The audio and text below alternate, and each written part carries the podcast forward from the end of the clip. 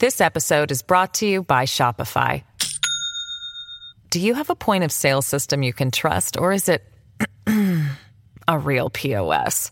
You need Shopify for retail. From accepting payments to managing inventory, Shopify POS has everything you need to sell in person. Go to shopify.com slash system, all lowercase, to take your retail business to the next level today. That's shopify.com slash system. This is the Simi Sara Show on demand. Subscribe now on iTunes. Listen to the show each weekday 10 to 2 on 980 CKNW and through the Radio Player app. Today on Science with Simi, we are talking about cities all over the world that have a major problem. They are sinking. You may have heard in the news that the government of Indonesia announced it is planning to move its capital out of Jakarta. And one of the big reasons for that is it's sinking. Models predict that by the year 2050, parts of Jakarta are actually going to be submerged. We're talking about a city of 10 million people. Even measurements right now indicate that parts of the city are sinking by 30 centimeters or more every year. I mean, that's huge. So, why is this happening? And is it happening uh, elsewhere? And of course, what can we do to prevent or fix this? Well, to help us out with all of these questions, we are joined by Jorgen Steenfelt, Technical Director in the Marine and Foundation Engineering Department at the COWI Consulting Group in Copenhagen.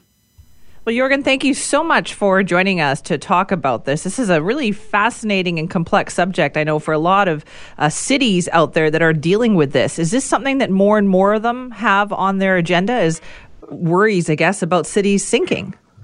Unfortunately, yes. Uh, and it's very pronounced in particularly in Asia, where the mega cities are growing extremely fast. Uh, and uh, we see that in Bangkok, we see it in Jakarta, we see it in Shanghai, we see it in Tokyo, and some of the places they have managed to counteract it. But uh, Jakarta is one of the, the, the top uh, priorities in that list where it's really sinking very fast and it's a huge problem. But yes, it is unfortunately a global problem. And why is it uh, such a problem in Jakarta? What's happening there? Well, the the, the first, uh, of course, is because of the size. Uh, with 10 million people in Jakarta itself and probably 30 in, in larger uh, Jakarta, and these people need a lot of water. Uh, so there's a combination of man-made reasons and natural reasons. Uh, in Jakarta, this uh, subsoil is very soft at the top. It's marshy areas, and it's now been very heavily populated with skyscrapers and whatnot. And so the uh, very soft soil is compacted by the weight of the buildings, and hence you get settlements. But that is not, unfortunately, the, the biggest concern. The biggest concern is, again, man made that all these people need a lot of drinking water, mm-hmm. and the industry needs a lot of water too. Uh, and you can't really use the surface water because it's polluted. Uh, the river is polluted, so you drag it, uh, take it up from very deep down in the aquifers, uh, way below.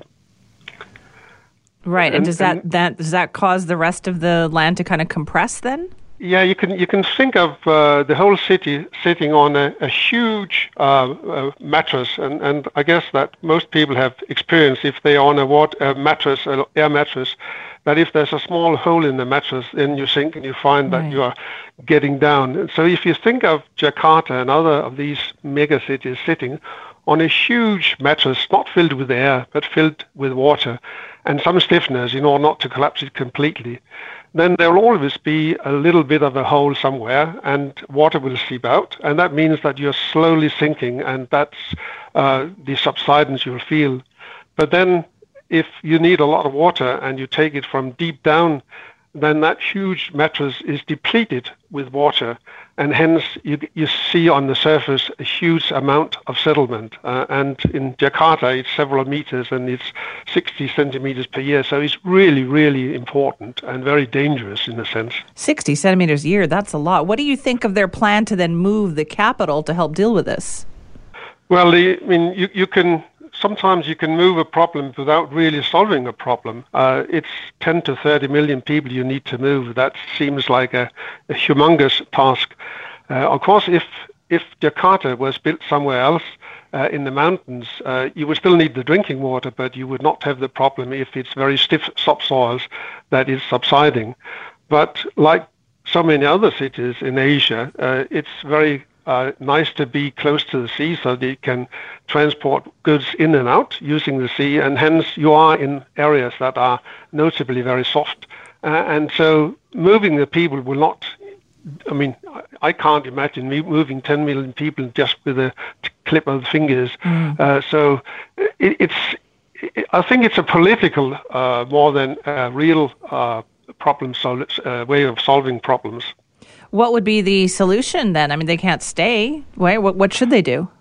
Well, again, if, if the political will is there, and, and unfortunately it also demands a lot of money, then one would have to tackle the problem by stopping this illicit uh, extraction of water. And it's a bit of a wild west where anybody can uh, take uh, make a well, and there are lots of illegal wells in Jakarta. So there's no control of the amount of water that's being extracted from the ground. So you would have to start regulating that. That's the first part. Then you would have to uh, clean uh, the wastewater in order to make it useful for uh, a lot of things that are not directly drinking water. So by having a smart management of the water would uh, stop the sinking. And then you would have to again go back to the old ways in where there was a lot of green areas in Jakarta so that the enormous amount of rainwater that comes down can be useful and can replenish the groundwater reserve. So you could do that and, and you can have, you know, there are lots of different ways in which you can do that, but it takes, of course, time. And then you would have to protect the city from the flooding because mm-hmm. the subsidence has the added disadvantage and added problem that you're getting closer and closer to the surface of the ocean, and hence, in many, many days a year, uh, lots of Jakarta will be sw- uh, flooded. Uh, and of course, that is causing huge problems mm-hmm. with uh, destroyed infrastructure, uh, sewers going the wrong way, etc. Oh, are there cities in North America where this is a problem as well? There are cities, but most mostly the cities are not such a big problem. Uh, it's more uh, rural areas like uh, in Virginia in the States, uh, there's a huge problem because the wine growing, and the fruit plantations demand a lot of water and it's been extracted. And there you get up to 60 centimeters of uh, settlement. Uh, and, and there they have realized that they do have a problem. They have to stop it. So they are simply cleaning the wastewater and pumping it down. So you are in a, in a way uh, refilling the big air mattress uh, with water. Uh, but of course, it's costly, and and in uh, in Virginia, it's something. This episode is brought to you by Shopify. Do you have a point of sale system you can trust, or is it a real POS? You need Shopify for retail. From accepting payments to managing inventory, Shopify POS has everything you need to sell in person. Go to shopify.com/system all lowercase to take your retail business to the next level today. That's shopify.com slash system. Of the order, they in 2030 they plan to replenish by 120 million gallons wastewater a day uh, after it's been cleaned. So it, it's a humongous task to do that. Right, but then where are they getting their actual drinking water from? Well, the the, the drinking water is still from, from wells, but they would get it from clean surface water and so on. So it, it's it's it's a multitask uh, yeah. uh, task to, to go and, and do that. So, is there any place in Canada that could potentially have this problem as well? I must admit, I haven't heard of any places in Canada. Well, that's good. I would be sure there are lots of places in Canada where you have soft, soft soil, but maybe you have been smarter and have implemented uh, nice control over who can actually take water out of the ground. Uh, I, I, would su- uh, suppose so because I haven't heard anything there. It's mostly concentrated in Asia uh, in terms of the bigger cities. But uh, is that because Bangkok of the size of the cities, or is it perhaps the, the, the type of ground that they have there? Well, it is a combination. So if, if you have soft ground, then of course you're more susceptible to have settlements. But it's basically the size of the cities that because there are so many people moving to the large cities, you get more and more asphalt, more and more concrete, and less and less uh, open ground where the rainwater can seep back into the ground. So it's it's a combination of factors, unfortunately. Is this something then you're going is this on the radar do you think of these of cities around the world? Is this something that's definitely going to have to be dealt with now in the next 5, 10, 15 years?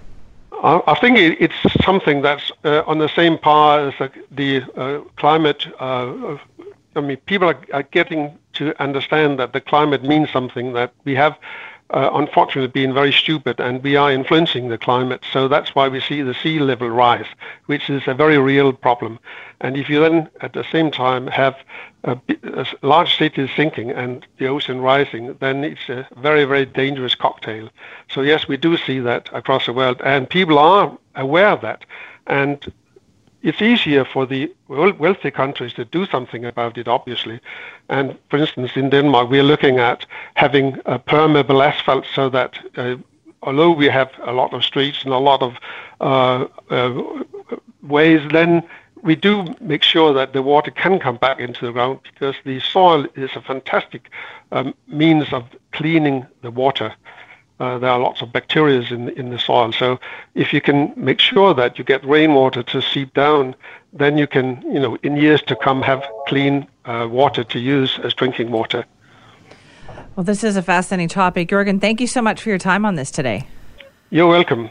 That is Jorgen Steenfelt, the technical director in the Marine and Foundation Engineering Department at the COWI Consulting Group in Copenhagen, talking about sinking cities. Like in Jakarta, gotten so bad, they're now talking about moving the capital to another Indonesian island. I mean, they've got plenty to choose from, uh, but they just know that they've got to get out of Jakarta with its 10 million people. 60 centimeters a year, Jorgen says, is how deeply uh, Jakarta is sinking every year that was pretty cool, right? To learn about all of that. That's what we do every week on Science with Simi. So for more science news, you can also check out the super awesome science show with Jason Tetro. And Jason, what's on the show this week?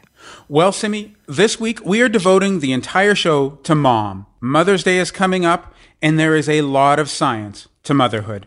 We're going to hear about the phenomenon known as mom brain and find out what the neuroscience is behind it. And finally, we're going to look at a strategy almost every mother uses the guilt trip. Does it work? And if so, how to do it right. I like that. And just for future reference, yeah, the guilt trip totally works. Just has to be done properly. That's Jason on the Super Awesome Science Show. Check it out wherever you get your favorite podcast.